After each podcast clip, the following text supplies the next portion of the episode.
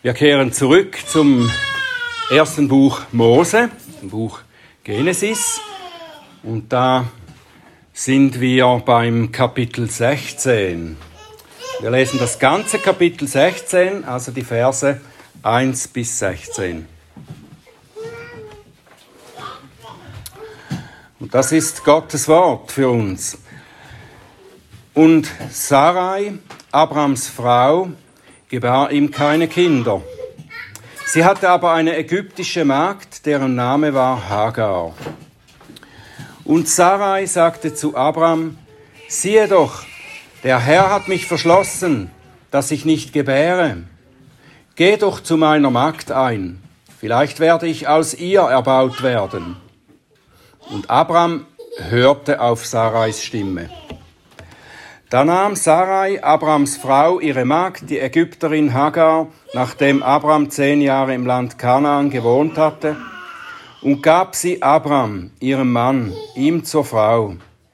Und er ging zu Hagar ein, und sie wurde schwanger. Als sie aber sah, dass sie schwanger war, da wurde ihre Herrin gering in ihren Augen. Und Sarai sagte zu Abram, das Unrecht an mir liegt auf dir. Ich selbst habe meine Magd in deinen Schoß gegeben und nun, da sie sieht, dass sie schwanger ist, bin ich gering in ihren Augen. Der Herr richtet zwischen mir und dir. Und Abraham sagte zu Sarai, siehe, deine Magd ist in deiner Hand, mache mit dir, was gut ist in deinen Augen. Als Sarai sie aber demütigte, da floh sie vor ihr. Und der Engel des Herrn fand sie an einer Wasserquelle in der Wüste, an der Quelle auf dem Weg nach Schur, und er sprach, Hagar, Magd Sarais, woher kommst du und wohin gehst du? Und sie sagte, vor Sarai, meiner Herrin, bin ich auf der Flucht. Da sprach der Engel des Herrn zu ihr, Kehre zu deiner Herrin zurück und demütige dich unter ihre Hände. Der Engel des Herrn sprach zu ihr, ich will deine Nachkommen so sehr mehren, dass man sie nicht zählen kann vor Menge. Der Engel des Herrn sprach weiter zu ihr, siehe, du bist schwanger und wirst einen Sohn gebären.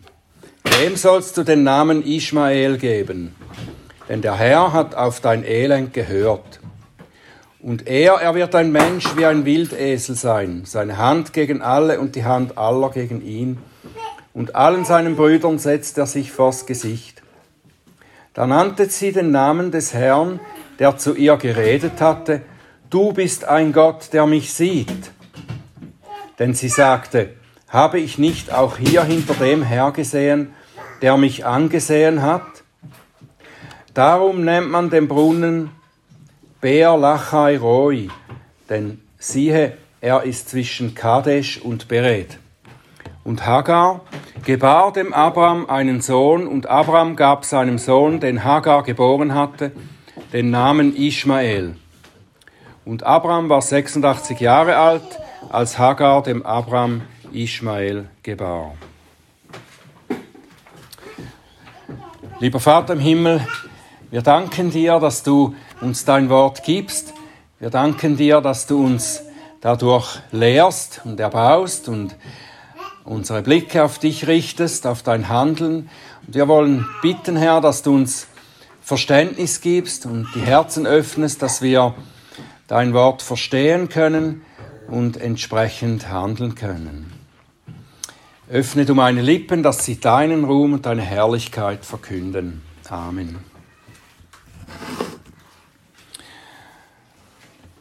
Als der Herr Abraham aus Chaldäer herausgerufen hatte und ihm versprach, dass er ein Vater vieler Nationen sein werde. Da sagte er ihm auch, ich werde dich segnen und du sollst ein Segen sein. Und das ist bereits in verschiedenen Situationen ja geschehen, wie wir gelesen, gesehen haben. Der Herr hat Abraham gebraucht, um den verschiedensten Menschen in seinem Umfeld zu helfen, in der Vergangenheit und eben sie zu segnen. Und nun mussten wir aber etwas anderes lesen. Wir mussten lesen, dass Abraham einem Menschen Leid bereitet hat. Es ist ein Mensch aus seinem nächsten Umfeld. Es ist Hagar, die Magd seiner Frau Sarai.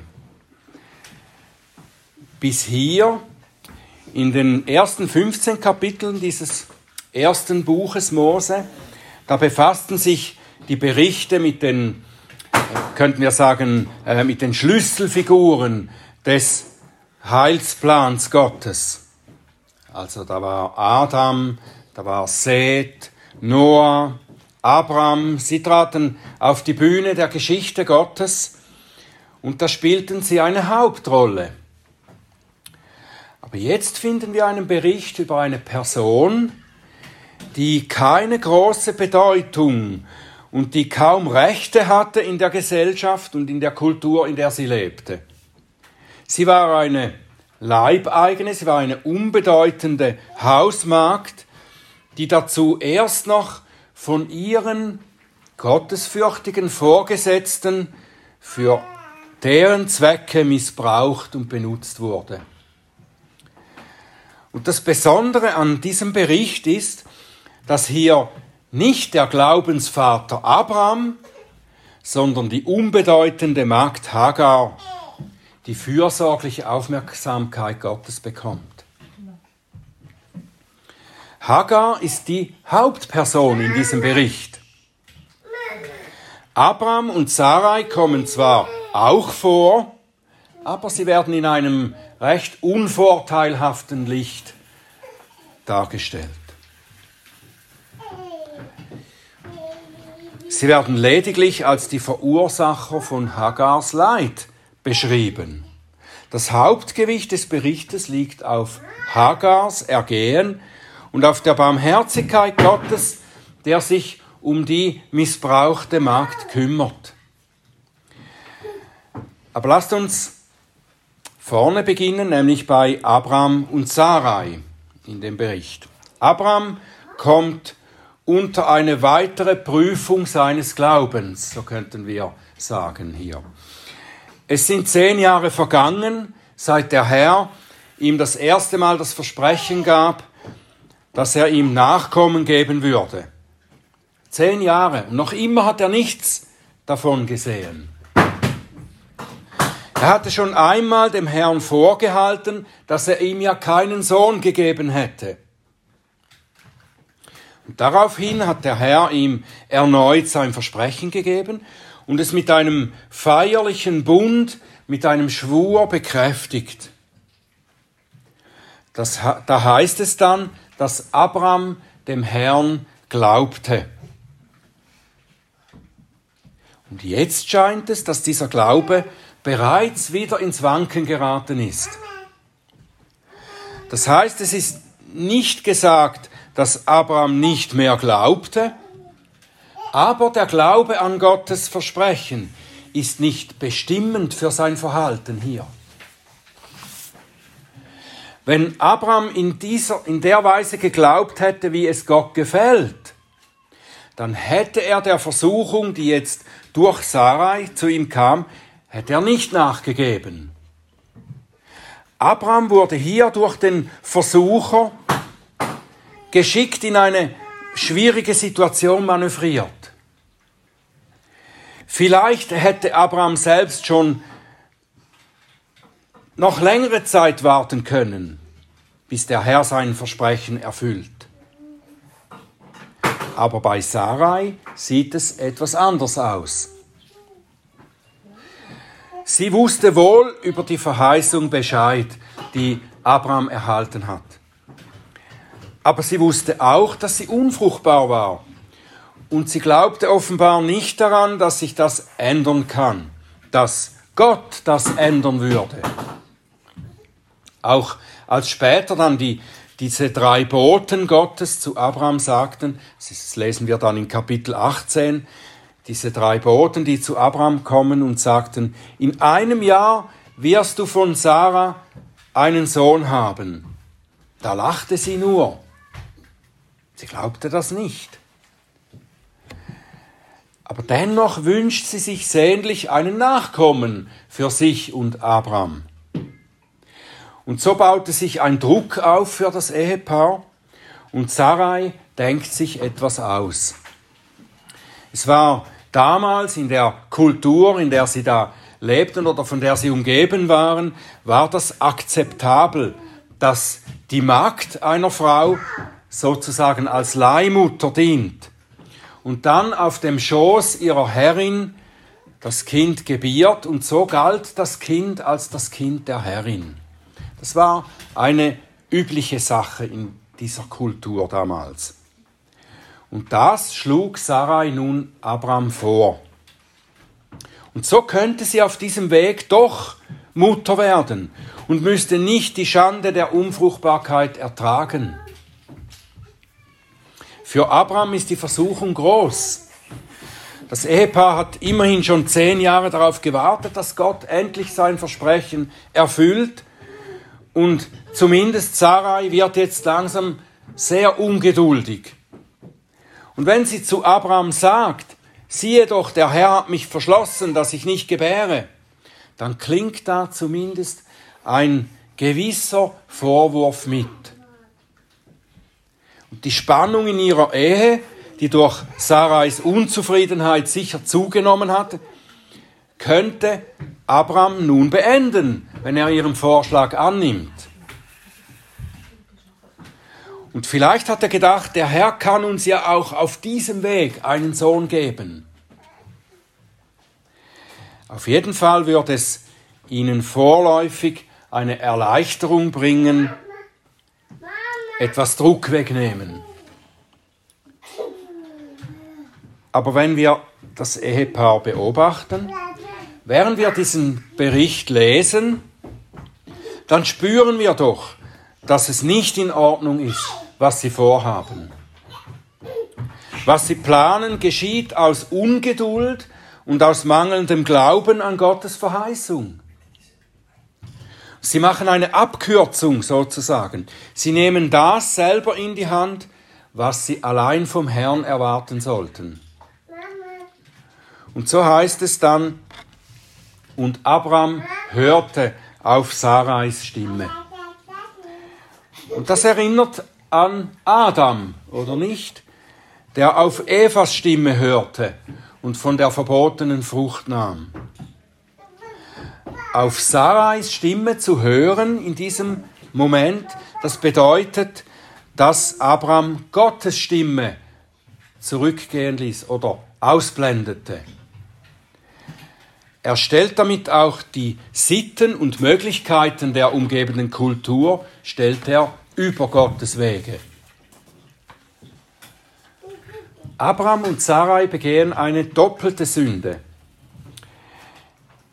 Erstens bricht Abraham die Ehe mit der Magd seiner Frau.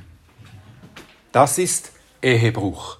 Das wird nicht besser dadurch, dass Sarai einverstanden ist damit oder dass sie es sogar vorgeschlagen hat. Es ist Ehebruch. Zweitens missbrauchen sie Hagar für ihren eigenen Vorteil. Hagar hat überhaupt kein Mitspracherecht hier. Sie wird einfach zur sexuellen Handlung mit Abraham genötigt und muss dann auch noch sein Kind austragen. Die Folgen dieser Sünden sind vielfältig und schwerwiegend. Abraham und Sarai haben Leid über sich selbst, über ihre Ehe und auch über Hagar gebracht. Sarai hatte gehofft, dass sie die Schmach ihrer Kinderlosigkeit abwenden könnte, aber das ist nicht gelungen. Sie erfährt diese Schmach nun einfach von anderer Seite, nämlich von ihrer Magd. Sarai und Abraham sehen offenbar ihre Schuld noch nicht hier oder anerkennen sie nicht. Und diese Schuld ist aber offensichtlich da und sie verursacht Spannungen in ihrer Ehe. Sarai schiebt die Schuld auf Abraham. Ich habe dir meine Magd gegeben und jetzt wird sie arrogant, weil sie ein Kind von dir bekommt. Das ist deine Schuld. Abraham lässt das nicht auf sich sitzen, sondern er weist die Schuld zurück. Eigentlich müsste er jetzt zu Sarai sagen, wir haben falsch gehandelt, wir haben gesündigt gegen den Herrn und gegen Hagar. Lass uns Buße tun und um Vergebung bitten. Stattdessen gibt er quasi die Schuld an Sarai zurück und sagt, das ist doch deine Magd, kümmere du dich selbst um das Problem. Nun lässt Sarai alles an Hagar aus und treibt sie durch Demütigungen aus dem Haus. Abraham und Sarai stehen am Ende viel elender da als zu Beginn. Sie sind von Schuld geplagt. Sarai verliert ihre Magd und der Nachkomme, den sie sich selber besorgen wollten, der ist dann auch weg. Und diejenige, die wohl am meisten leidet, ist Hagar. Missbraucht durch ihre frommen Herren, mit Undank bestraft und aus dem Haus getrieben. Allein mit einem Kind und ohne Einkommen.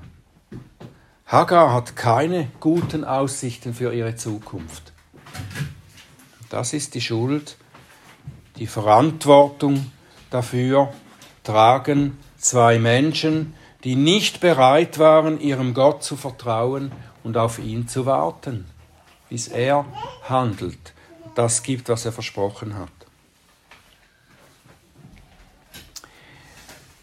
In diese Situation tritt der Gott ein, der schließlich von Hagar, der Gott, der mich sieht, genannt wird.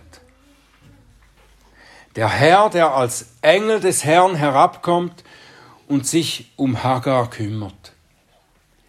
Er sieht Hagar.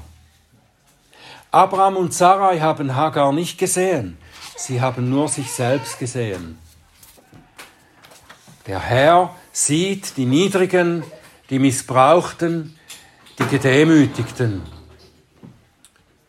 Der Engel des Herrn, der öfter dann noch im Alten Testament vorkommt, der erscheint hier das erste Mal wenn er der Engel des Herrn genannt wird. Immer wenn er so genannt wird, mit dem bestimmten Artikel, also der Engel des Herrn, nicht einfach ein Engel, dann handelt es sich um eine sogenannte Präinkarnation, also Vorfleischwerdung der zweiten Person Gottes, also Christus.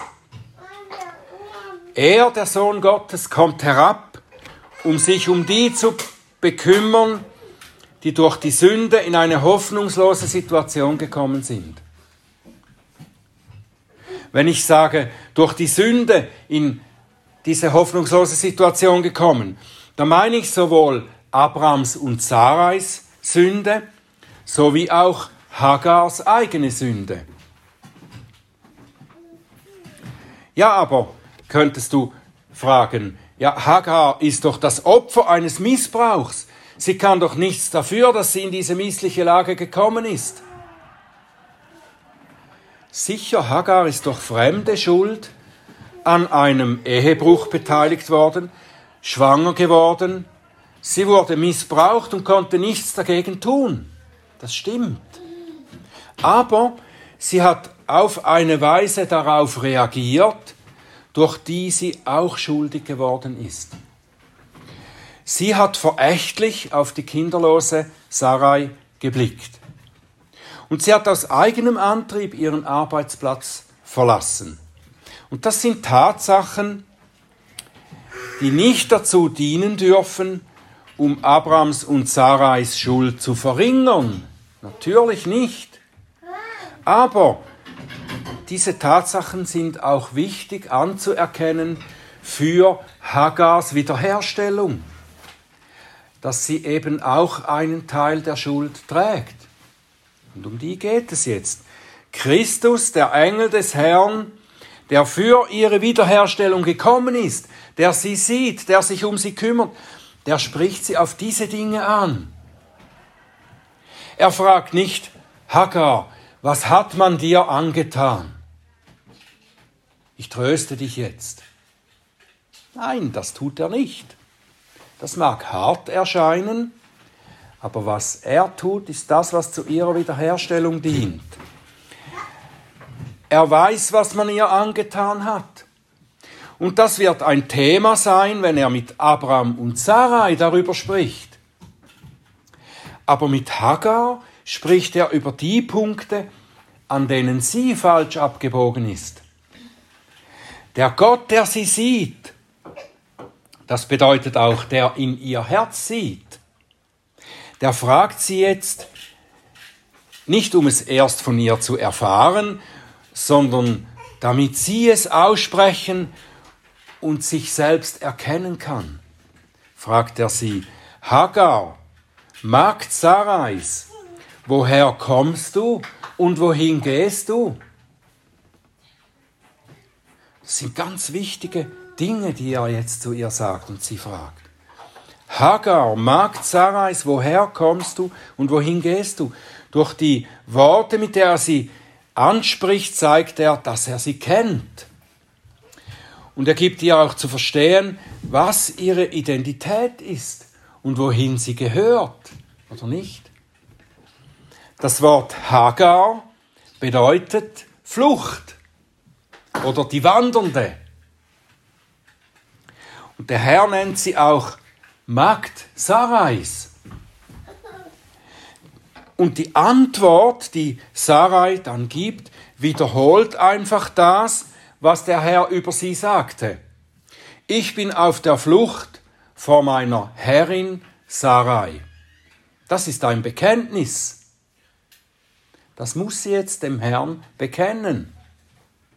Ich bin auf der Flucht und auf der Flucht vor meiner Herrin Sarai. Sie antwortet dann aber nicht auf die Frage, wohin sie geht. Sie sagt nur, woher sie kommt, aber nicht, wohin sie geht. Das weiß sie nämlich nicht, wohin sie geht. Sie ist einfach vor der Situation geflohen, vor der Situation, in die sie sich zum Teil auch selbst gebracht hat. Sie hat ja verächtlich auf ihre Herrin gesehen, anstatt sich ihr unterzuordnen. Und dass sie, sich die Herrin nicht richtig verhalten hat, das berechtigt sie nicht, es ihr gleich zu tun. Sarai hat sich falsch verhalten, aber das gibt Hagar nicht das Recht, sich ebenso falsch zu verhalten. Das ist etwas, was wir beachten sollten, wenn wir gedemütigt werden, wenn wir verletzt werden. Hagar hat sich von dem Platz entfernt, an den der Herr sie gestellt hatte. Und ich denke, ein Wort von Petrus, das passt hier sehr gut. Im ersten Petrusbrief, Kapitel 2, Vers 18 und 19, ihr Haussklaven, ordnet euch in aller Furcht den Herrn unter.